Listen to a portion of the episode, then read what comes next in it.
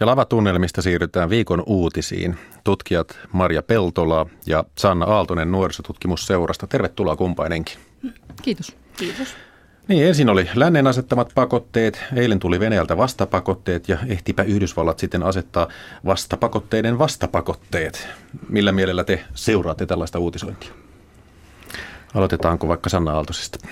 No ei tämä nyt varmaan mikään yllätys ollut ainakaan se, että Putin laittoi vastapakotteet, että, että tota, mutta tietysti nämä sosiologina ja nuorisotutkijana mietityttää se, että, että mitä tämä merkitsee vaikka venäläisille nuorille ja miten, miten siellä niin reagoidaan tällaiseen, että, että yhtäältä voi kuvitella, että tällaiset äärinationalistiset liikkeet niin käyttävät tätä omiin tarkoitusperiinsä, mutta, mutta sitten voi kuvitella että myös, että monet venäläiset nuoret ää, on ehkä vähän surullisiakin siitä, että, että, että miten tämä niin kuin vaikuttaa siihen, että eristäytyykö Venäjä yhä enemmän muusta maailmasta ja mm.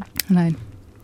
Niin, ja Suomessahan tämä ehkä huolestuttaa nimenomaan tämän valion ja muiden mahdollisesti Venäjän pakotteiden mukana kärsivien maataloustuottajien kannalta, mutta mun mielestä tämä myös aika kiinnostavalla tavalla konkretisoi sitä, että, että tämmöisessä globaalissa maailmassa, missä me esitä, e, eletään, niin keskinäiset riippuvuudet on kyllä ihan, ihan selkeästi olemassa, että kun on Ukrainassa sisällissota, niin meillä kaksinkertaistuu jogurtin hinta, että, että tavallaan me eletään semmoisessa maailmassa, mikä, missä kaikki vaikuttaa jonnekin jollain tavalla. Että se on jännittävää miettiä näitä niin kuin hyvin paikallisen tason merkityksiä sitten.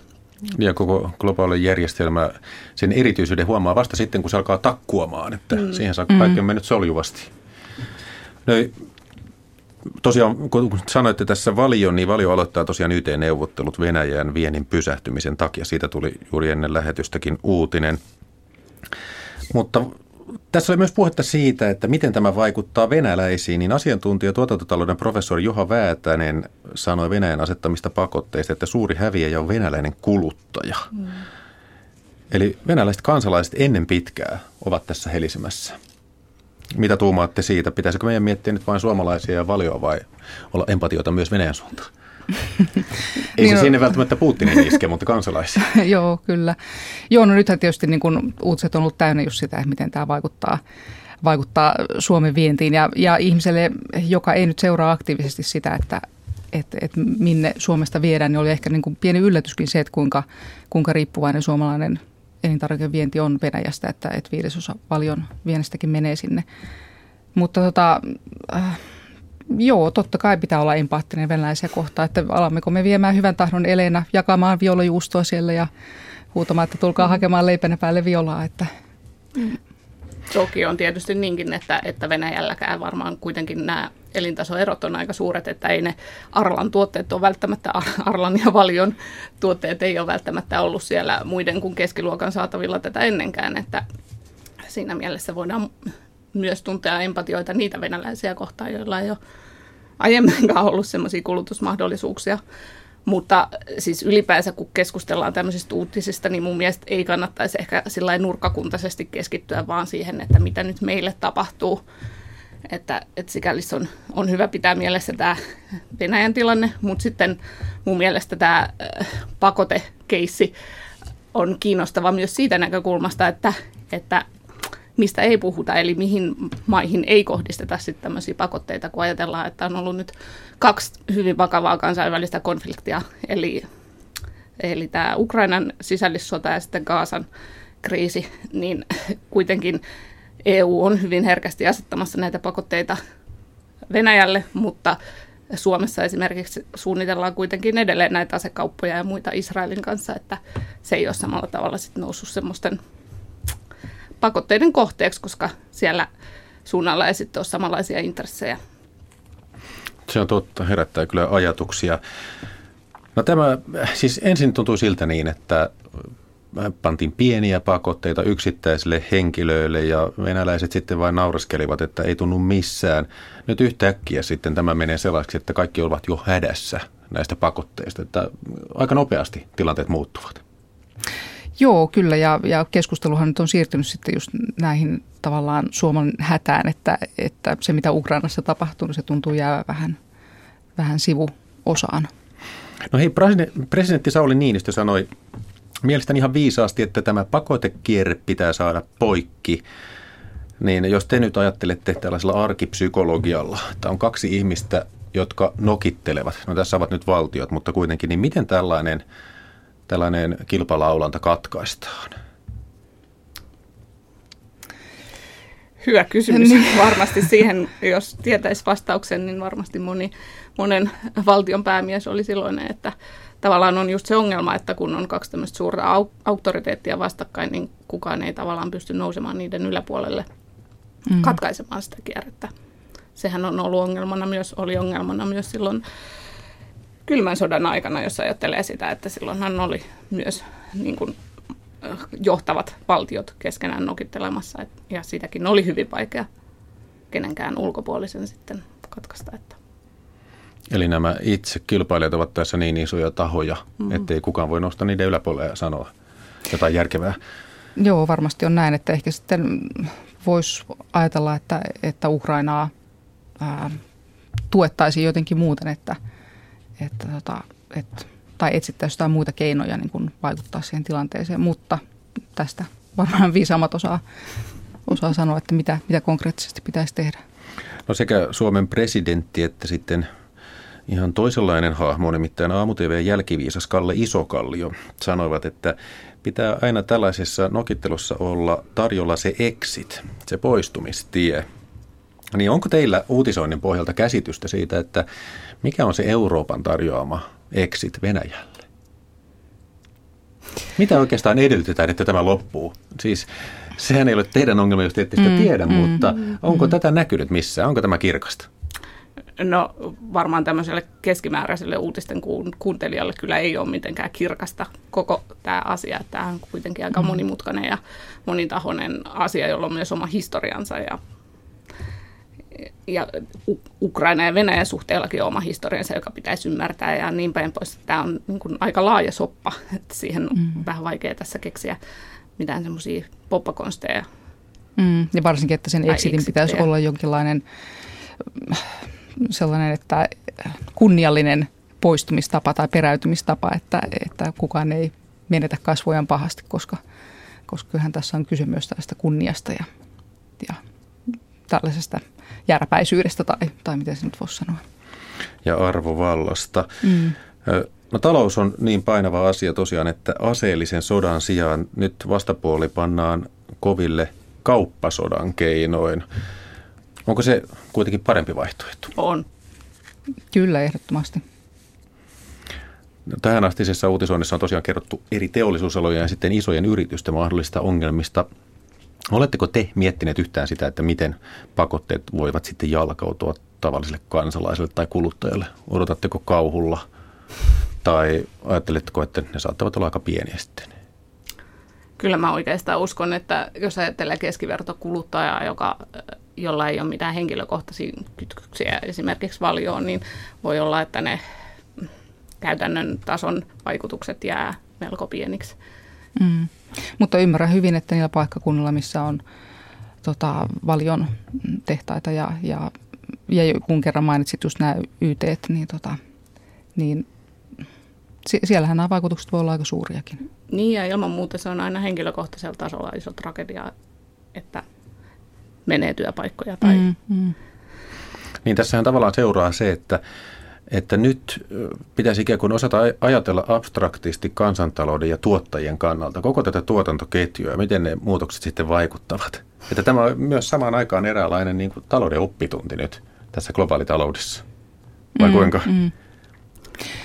Niin, no tietysti Suomellahan nyt on kokemusta siitä, että jos, jos vienti on, on hyvin riippuvainen yhdestä maasta, niin tota, se on hyvin haavoittuva, mutta, mutta toisaalta e, nämäkin on asioita, mihin mihin ehkä yksittäinen maa ei nyt voi niin hirveästi vaikuttaa tai mitenkään valikoida sitä, että miten hajauttaa vientiä, mutta, mutta tota, ja toki se realiteetti on, on se, että Venäjä on meidän naapurimaa ja se tulee siinä olemaan, että todennäköisesti myös kun tästä konfliktista selvitään, niin Venäjän rooli meidän kauppakumppanina tulee kyllä olemaan suuri jatkossakin. En mä ainakaan näe, että miten voisi olla muutenkaan. Mm. No sitten yksi esimerkki on tosiaan tuo valio. jonka vienti Venäjälle tyrehtyy.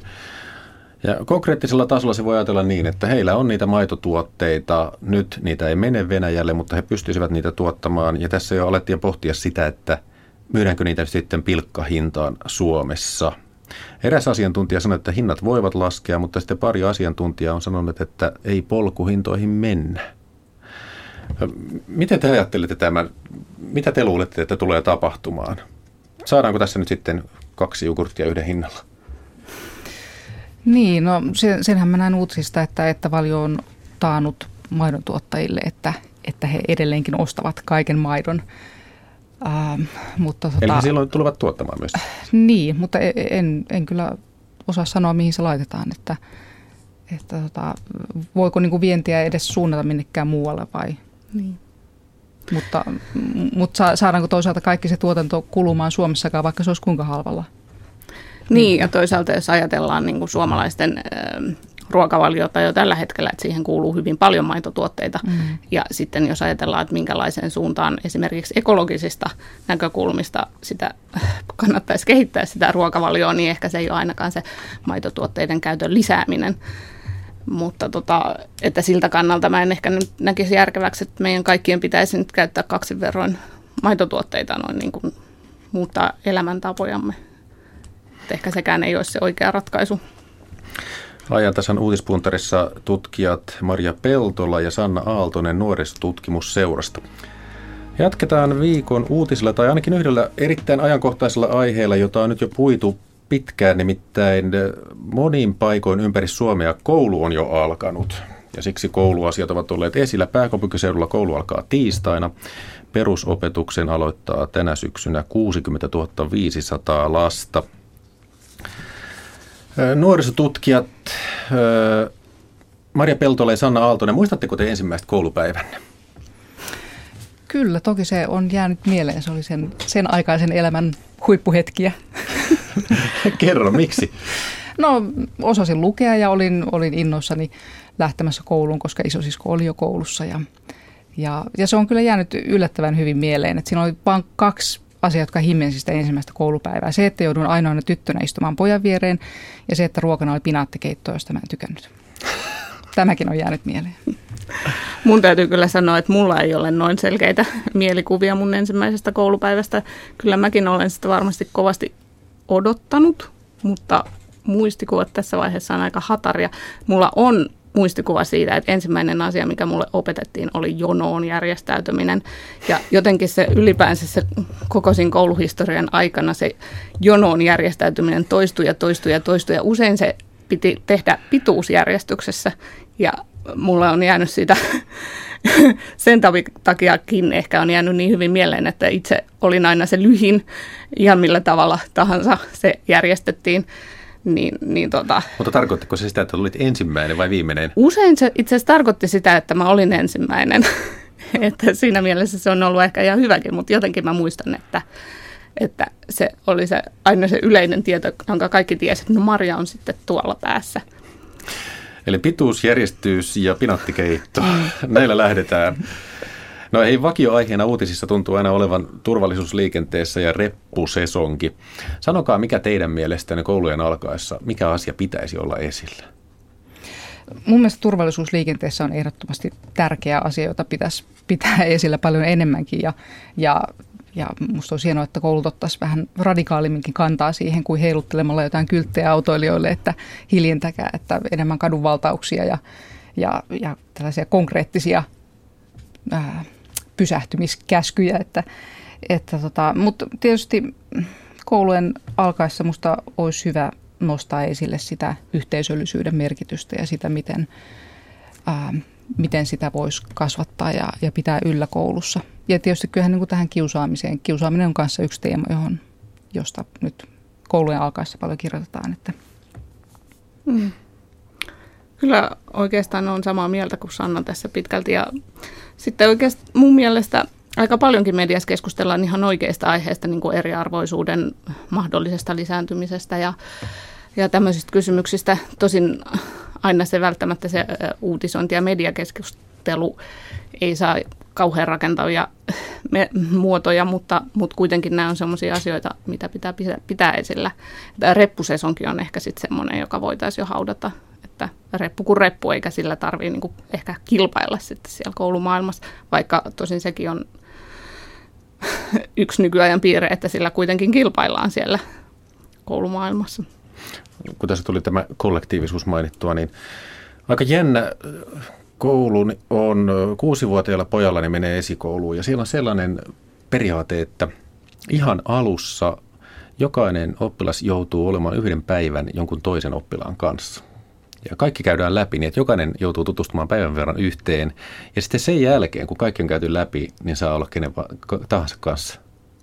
Mm-hmm. Eikö ole aika mielenkiintoista, koska sitten on pakko, ei voi ikään kuin eristäytyä kenestäkään kunnolla. Tutustuu okay. jokaiseen. No se on ainakin hyvin konkreettista. On selvästi mietitty niin kuin joku keino, millä varmasti saadaan kaikki tutustumaan toisiinsa. Että sinänsä sitä voi... Tosi pieni ryhmä, pieni luokka, että mm. se helpottaa, mm. että ei välttämättä kaikkialla tällaista voi järjestää, mutta pisti ihan miettimään. Mm. No hei, te olette tutkineet nuorisoa. Jos ajatellaan nuorten kannalta, niin puuttuuko suomalaista koulujärjestelmästä jotain tärkeää tai onko sinne jäänyt jotain sellaisia jäänteitä, joista pitäisi päästä eroon? No ainakin ensimmäisenä tulee mieleen tämä ää, liikuntatuntien sukupuolijako, joka on eräänlainen jäänne ja josta nyt on paljon keskusteltu, että, että siitä voitaisiin ihan hyvin luopua, koska se on, se on sellainen käytäntö, joka, joka vahvistaa sitä sukupuolen, sukupuolten välistä eroa ja, ja tavallaan siitä, mihin tytöt ja pojat ovat taipuvaisia ja kykeneväisiä. Mm. Mielenkiintoinen ajatus.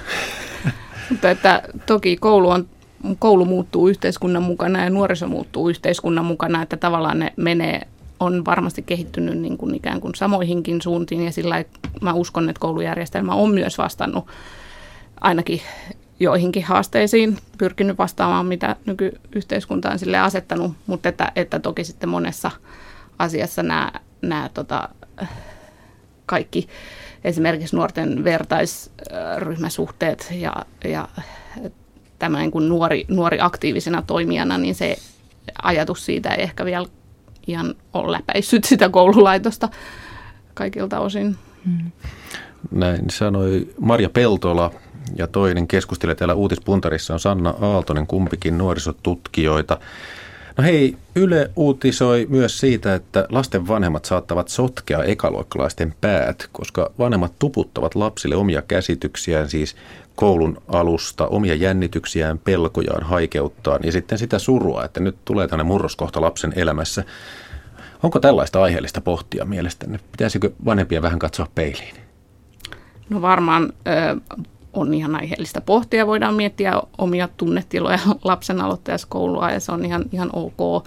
Mutta ehkä tämä ei nyt, tämä vanhemmathan joka tapauksessa aina syö, syöttää ikään kuin lapsilleen omia ajatuksia ja omia mielipiteitään, ä, vaikka he eivät sitä tietoisesti tekiskään, että, että tavallaan se ei ole mikään asia, mitä voitaisiin loppuun asti välttää, mutta että et tavallaan voisi tietysti ehkä reflektoida niitä omia tunteitaan ja, ja miettiä, että mikä osa niistä on jotenkin rakentavaa eteenpäin vievää ja mm.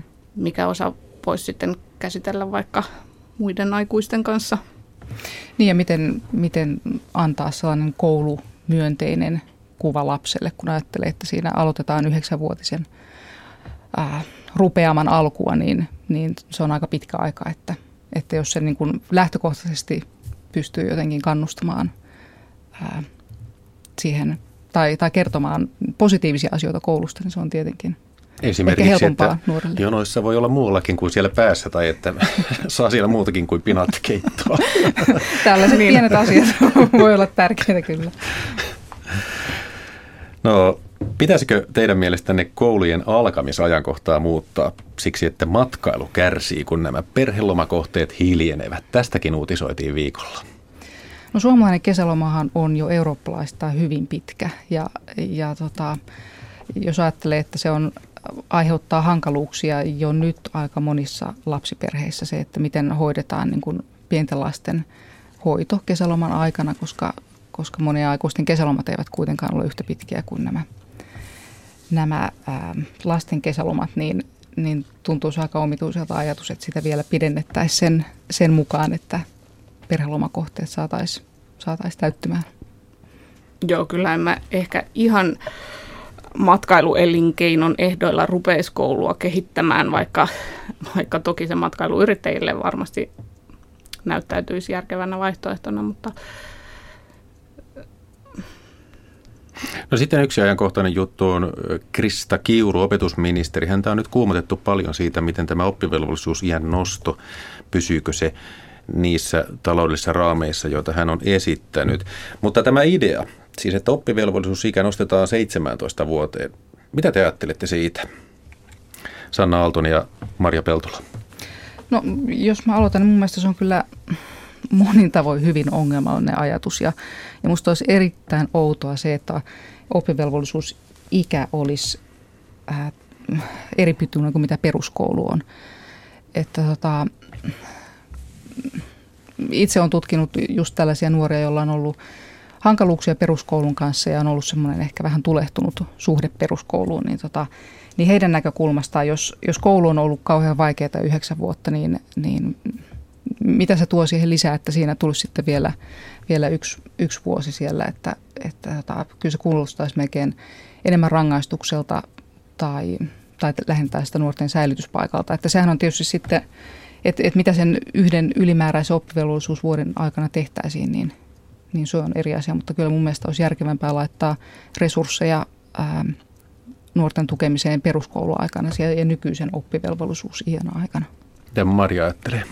No siis positiivistahan on varmaan se, äh, Krista Kiurun esityksessä on ajateltu sitä, että pidetään huolta niistä nuorista siellä peruskoulun loppupäässä, jotka ei ole vielä täysi-ikäisiä, joilla ei ole välttämättä selkeää käsitystä siitä, mihin haluaisivat mennä.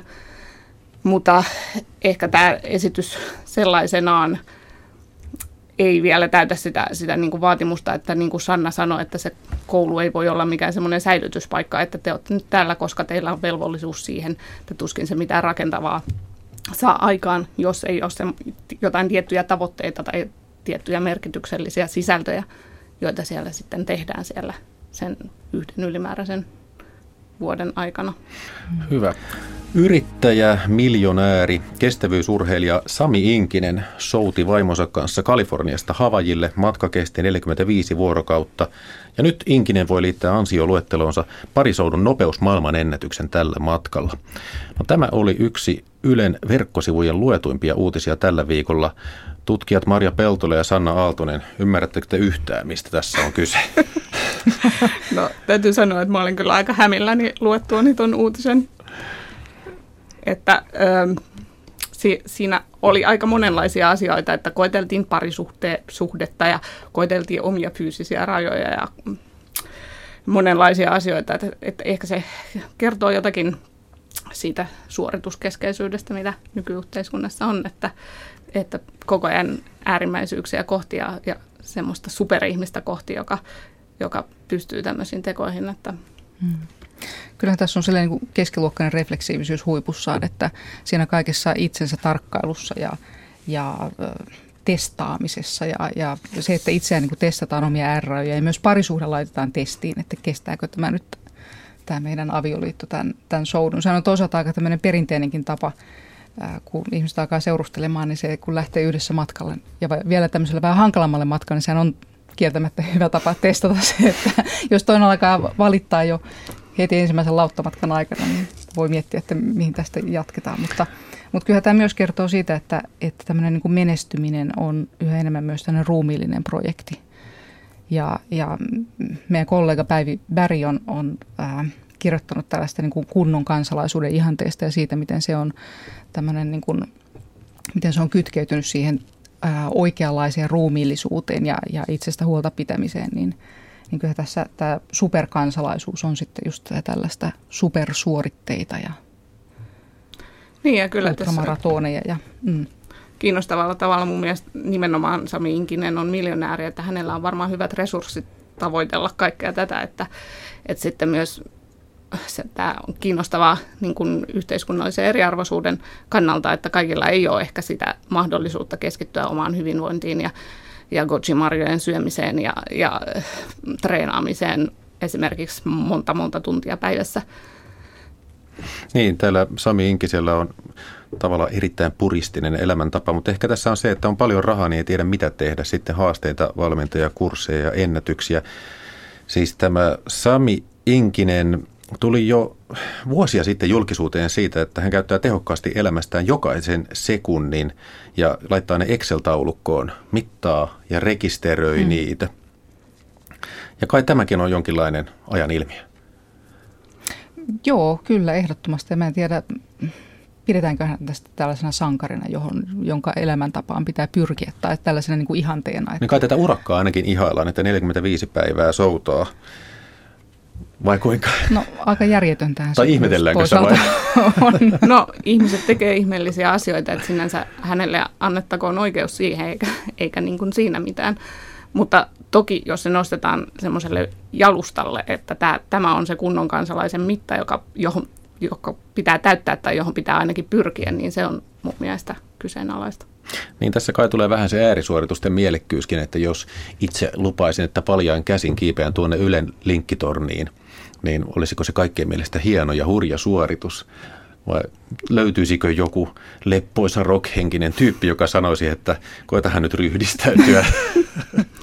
niin, no, jos voit lisätä sen CV, CV ja, ja se tuo jotain lisäarvoa elämään, niin... niin. Mutta tässä on myös tämä ekonominen puoli, siis se, että monet huippujohtajat harrastavat nykyään maastopyöräilyä, superpitkiä golfturneita, ehkä vuorikiipeilyä, jolloin tulee tavallaan se kysymys, että voiko kukaan, joka tienaa yli viisi tonnia kuussa, niin olla juoksematta maratoneja? Niin, no, tämä ehkä just liittyy siihen, että, että se menestyminen on myös tällainen mm. kehollinen ja ruumiillinen projekti ja, ja se, ähm, se pitää niin kuin näkyä, Mut, mutta tota, kenellä tahansa pitää tienatakin yli 5000 euroa kuukaudessa, jotta sitten voi tehdä tällaisia tempauksia ja niin onhan se tavallaan myös erottautumiskeino, että erottaudutaan siitä massasta, joka makaa siellä, oletettavasti makaa siellä sohvan, sohvalla TVn ääressä, että ähm, onko se sitten tavallaan sen nykyajan äh, gourmet on sitten, ei olekaan enää ruoka ja joutilaisuus, vaan tämmöiset äärisuoritukset ja triatlon Kerrotaan nyt yksi absurdi asia nimittäin tästä mittaamisesta. Nyt on jo keksitty tämmöinen penis tracker. Mies mittaa jotain sukupuolielimestään suoritukset, kun on mitattava. Ja tähänkin kapineeseen liittyy myös personal trainer. Tällaista pyörii sosiaalisessa mediassa. Syytön minä tähän olen. No jostain syystä se ei ole meille, meille naisille tullut tällaista mainosta. Marja Peltola ja Sanna Aaltonen nuorisotutkimusseurasta. Ihan lyhyt, lyhyesti. Kertokaa, miten te pärjäätte näissä helteissä. No vähän huonosti nyt ehkä voidaan tehdä paljastus, että meidän työpaikalla ei ole ilmastointia ja siellä on aika, aika helteiset olot. Kannattaa juoda paljon. Onko teillä jotain kotieläimiä esimerkiksi hoidettavana, joiden vilpoisuutta pitää tarkkailla? Ei. Kotieläimiä ei ole, mutta lapset kyllä, mutta musta tuntuu, että ne kärsii joskus paljon vähemmän kuin me aikuiset jatkuvasti lippikset päähän. Semmoinen juttu vielä, että yleensä säästöpuhuminen on tylsää, mutta jostain syystä iltapäivälehdet myyvät hyvin näillä otsikoilla. Ihmettelettekö tätä, että siitä tulee rahaa, että pannaan, että nyt tulee kuuma sää? No en oikeastaan, koska Suomessa aina odotetaan sitä kesää, kun kuuta nousevaa ja sitten odotetaan lunta, kun kuuta nousevaa. Että kyllä mä ymmärrän ihan hyvin, että, että sitten kun se helle tulee, niin sitten sitä kirjoitetaan ja kaikkihan siitä puhuu jatkuvasti. Mm. Ja tavallaan myös tämä, tämä niin kuin ilmastonmuutoskeskustelu, mikä on ihan aiheellisesti totta kai käynnissä, niin se ehkä lisää ihmisten kiinnostusta siihen, että onko nämä nyt ääriilmiöitä ja onko ääriilmiöt lisääntymässä ja näin päin pois. Mm. Kyllä tämä sääuutisointi on vähän tällaista riskiyhteiskunnan lietsontaa välillä. Mm tutkijat Maria Peltola ja Sanna Aaltonen nuorisotutkimusseurasta. Kiitos kun pääsitte keskustelemaan.